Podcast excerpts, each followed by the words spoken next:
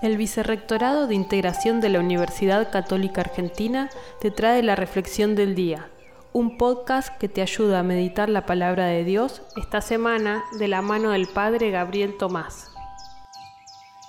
Hoy, viernes 21 de mayo, escuchamos en el Evangelio de San Juan el diálogo de Jesús con Pedro.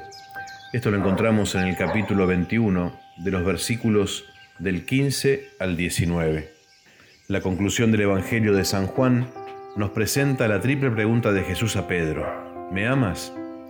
Esta triple pregunta es también para nosotros. Quiere revelarnos los pensamientos más misteriosos que surgen del amor, pero que están en, lo profundo de nuestro corazón.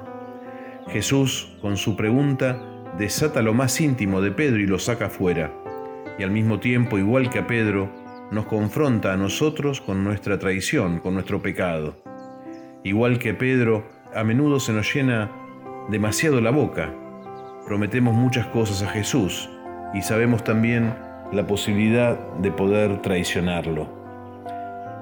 Luego de decirle dos veces que lo quiere, a la tercera, quizá pensando en sus pasadas promesas, desconfió de sí para presentar un amor más profundo por ser más humilde y estar centrado más en el corazón de Jesús que en el propio.